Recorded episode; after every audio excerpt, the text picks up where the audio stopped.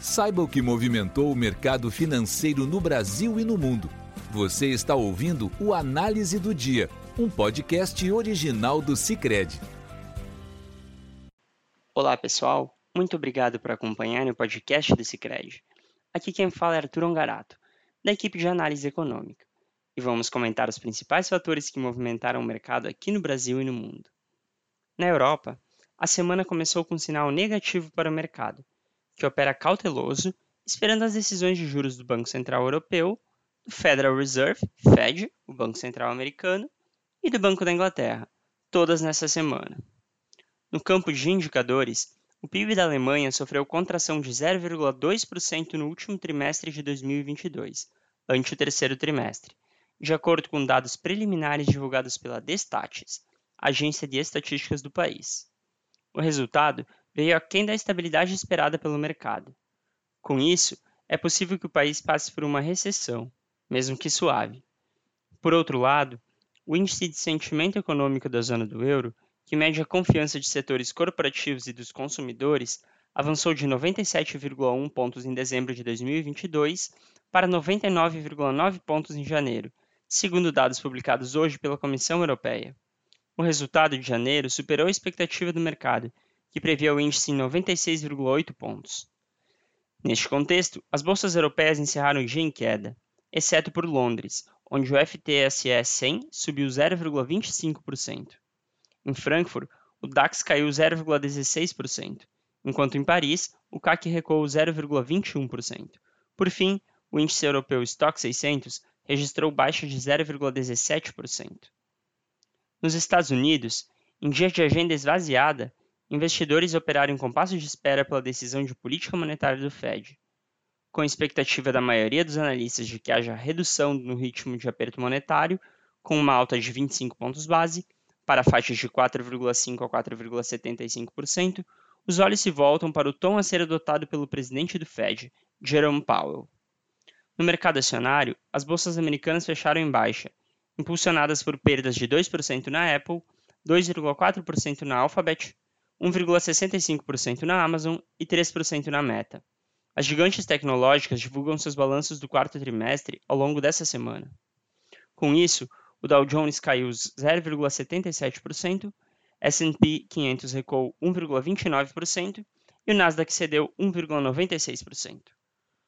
Os juros de dívida do Tesouro Americano, por sua vez, encerraram o dia em alta, com os juros da T-Note de 2 anos subindo a 4,26% enquanto os da T-Note de 10 anos subiram a 3,54%.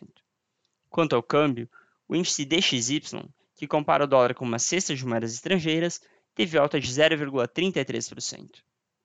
No Brasil, na manhã de hoje, o Boletim Focus trouxe nova piora na expectativa do mercado para a inflação em 2023.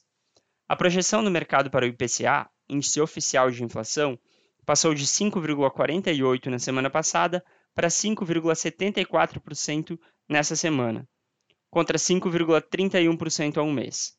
Ainda sob influência dos questionamentos quanto à autonomia do Banco Central por parte do presidente Lula e da perspectiva da, da alta dos preços de combustível, com o fim da isenção dos impostos federais em março. A projeção divulgada hoje se afasta ainda mais do teto da meta da inflação para este ano, fixado em 4,75%, o que aponta para o terceiro ano consecutivo de descumprimento da meta. Para 2024, a estimativa saiu de 3,84% na semana passada para 3,90% hoje, contra 3,65% há um mês. Apesar de estar acima do centro da meta, de 3%, a estimativa para 2024 ainda se encontra abaixo do teto de 4,5%. Divulgado pela FGV na manhã de hoje, o IGPM registrou alta de 0,21% em janeiro, após ter avançado 0,45% em dezembro. A inflação acumulada pelo IGPM em 12 meses foi de 3,79% em janeiro. No câmbio, o dólar registrou leve alta de 0,06%, cotada a R$ 5,11. O petróleo, por sua vez, encerrou o dia em baixa, enquanto investidores de energia aguardam a reunião desta semana da Organização de Países Exportadores de Petróleo e Aliados, OPEP+. Enquanto o barril do petróleo WTI para março caiu 2,23% a 77 dólares e 90 centavos, O do Brent para abril cedeu 2,2%, a 84 dólares e 50 centavos. Neste contexto, e apesar do dia negativo no exterior, o Ibovespa encerrou em leve baixa, de 0,04%, fechando a 112.273 pontos. Já as taxas dos contratos de depósito interfinanceiro, DI, tiveram alta. A taxa para 2024 subiu para 13,55 contra 13,54% sexta. Para 2025, subiu para 12,91% contra 12,84% sexta. Já para 2027, subiu para 12,92% contra 12,85% sexta. Com isso, pessoal, encerramos nosso podcast de hoje. Obrigado por estarem nos ouvindo. Esperamos vocês amanhã.